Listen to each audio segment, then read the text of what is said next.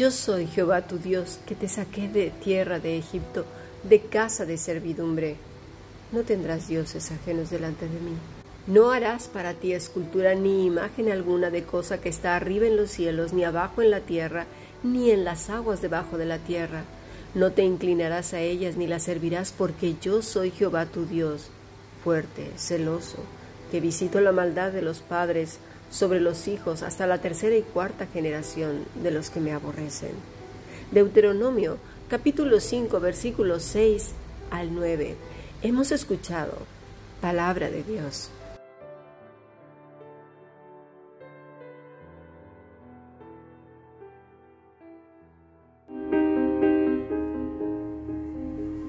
La Fundación Bíblica te invita a participar tanto de esta aula internacional hoy apegados a él, como sus cursos online en mol.fundacionbiblica.com. También Adoración de Siervos todos los martes a las 7.30 de la tarde España a través de nuestro canal de YouTube. Para cualquier información escribe a fundacionbiblica.gmail.com. Aprendamos juntos del Maestro. Te esperamos.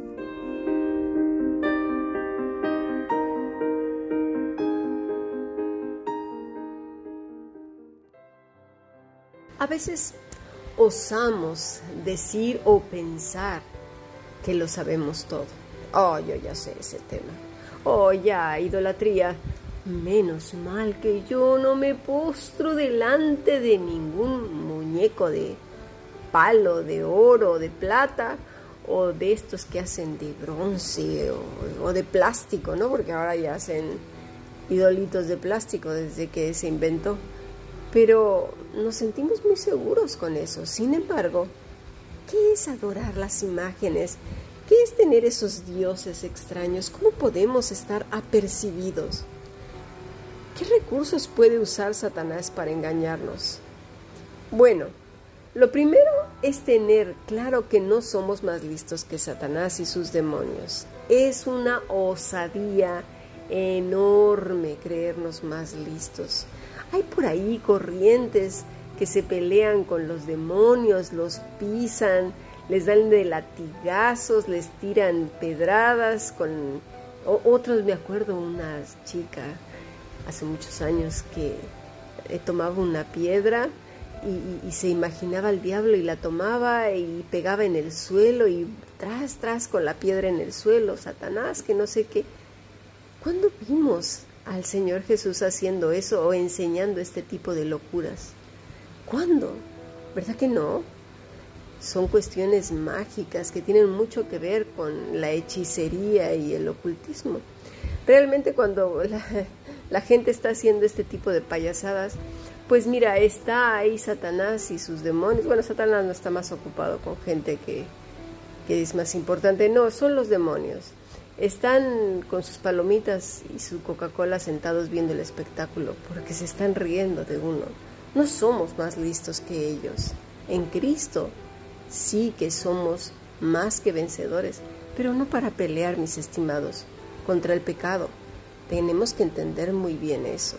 Estamos viviendo en una tierra plagada de sistemas adoptados y gestionados por el mundo de las tinieblas. Eso sí que es cierto.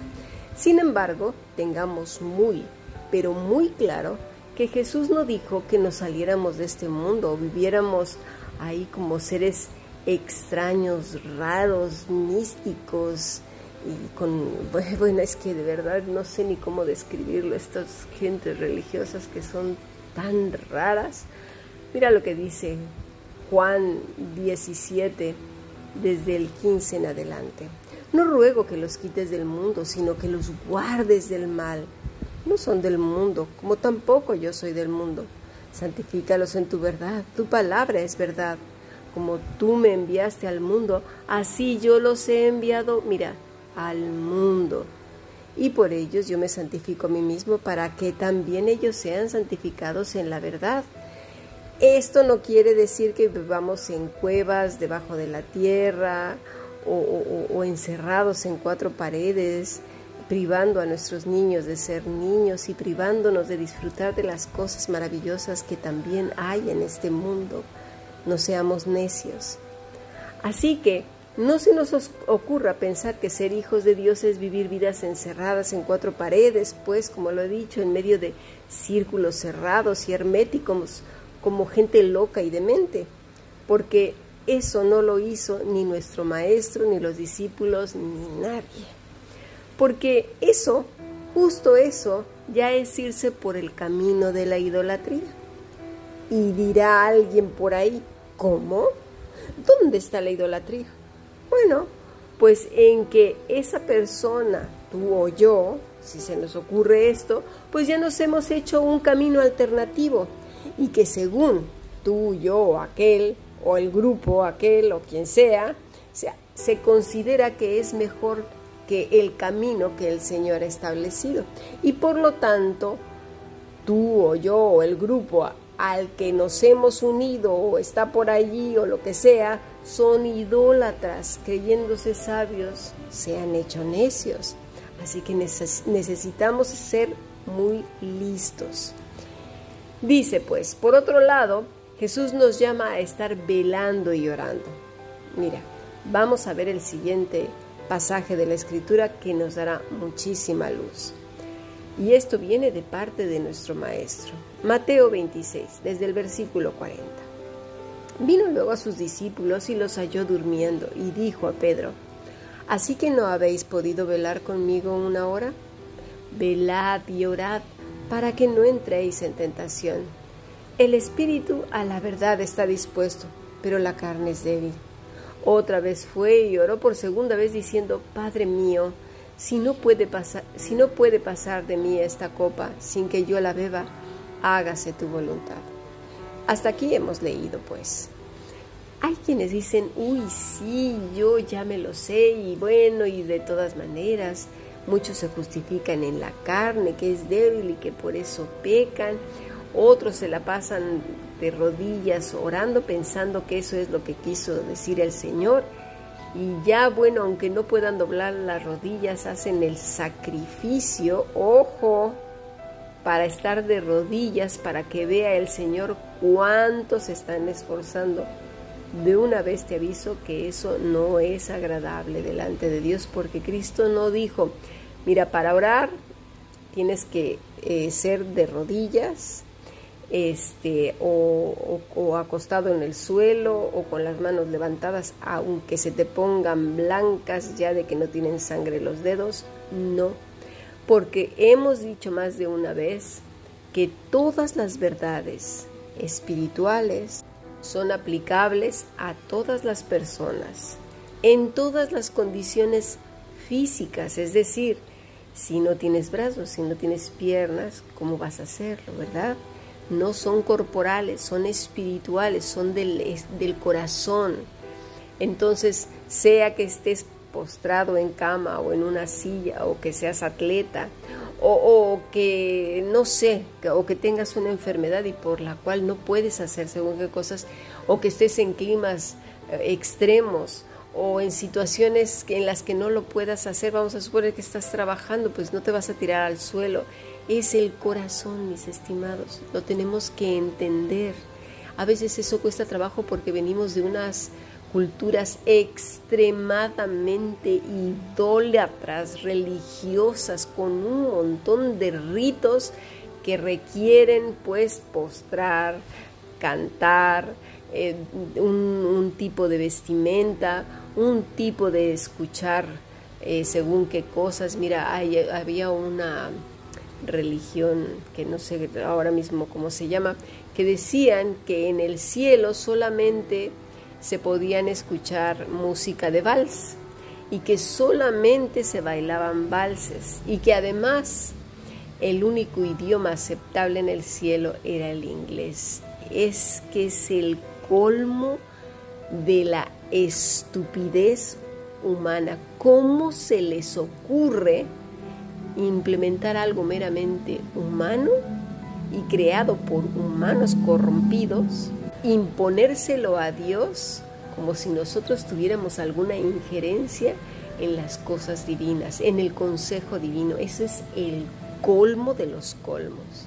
Pero bueno, esto también se escucha en ciertos círculos que se dicen ser cristianos, que se dicen que vienen de la cristiandad de no sé el siglo, quién sabe cuánto, pues será el sereno, pero si no está en la escritura ya pueden decir que vienen desde la galaxia Andrómeda y desde que no sé qué, bueno, es que de verdad la gente está más chiflada y está su cabeza más contaminada de cosas demoníacas que además, como le untan ahí un montón de versículos, creen que ya por eso ya es santo su pensamiento corrompido y lamentablemente mucha gente inocente cae víctima de todos estos lobos rapaces. Bueno, entonces vamos a ver qué quiso decir Jesús cuando dice orar para no entrar en tentación. Bueno, como ya hemos dicho, no es una actitud ritualística el orar para forzar una situación o producir algo mágico. No. Así que vamos a entender. La primera palabra, gregoreuo, quiere decir vigilante, despierto, estar alerta. Eso es lo que dijo el Señor, que estemos qué? Velando. Esto es vigilante, despierto, estar alerta. ¿Y por qué? Bueno, porque tenemos por un lado nuestra propia naturaleza ¿Qué es esta naturaleza? Pues que tiene unas fuertes tendencias en ir en dirección contraria hacia Dios. Es decir, si Dios dice a la derecha, nosotros decimos a la izquierda. Si el Señor dice norte, nosotros decimos sur. Si el Señor dice arriba, nosotros decimos hasta abajo, Señor. Es decir, hacer lo que se nos venga en gana. Y por el otro lado, pues porque tenemos muchos adversarios llamados demonios y que además son extremadamente listos como ya lo hemos visto anteriormente. Por eso tenemos que estar vigilantes, despiertos, estar alertas. Y mira, vamos más allá. Tiene una raíz que es egeiro, que quiere decir despertar del sueño, levantarse de estar sentado o acostado. Despertar, mira, voy más allá, ¿eh? Y no yo, pues, la, lo que quiere decir la palabra esta despertar de la oscuridad, de la inactividad y de la ruina.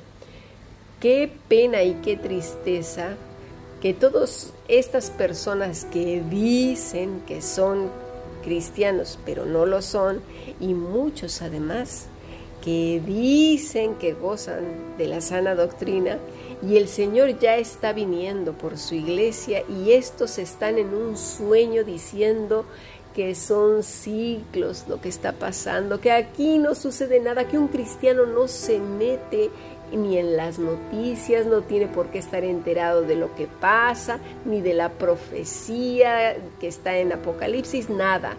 Ellos en su huevito, en su circulito pequeño, en donde se habla de que te pongas zapatos cerrados y que no se te note ni siquiera el pulgar, así que ponte unos zapatos como de payaso y, una falda larga, no sea que si te vaya a notar un poquito el huesecito del tobillo y, una blusa hasta el cuello, aunque esté la temperatura 55 grados, a ver si te cocinas y encima que te pongas hasta pañuelo, saliendo a vil jamón ahumado. En fin, allá ellos, se están perdiendo, están en la ruina Dice el Señor, despierta, levántate de esa oscuridad, levántate de estar sentado, de esa inactividad, que no ves que es la ruina. Pasemos al siguiente podcast porque tenemos mucho más que aprender.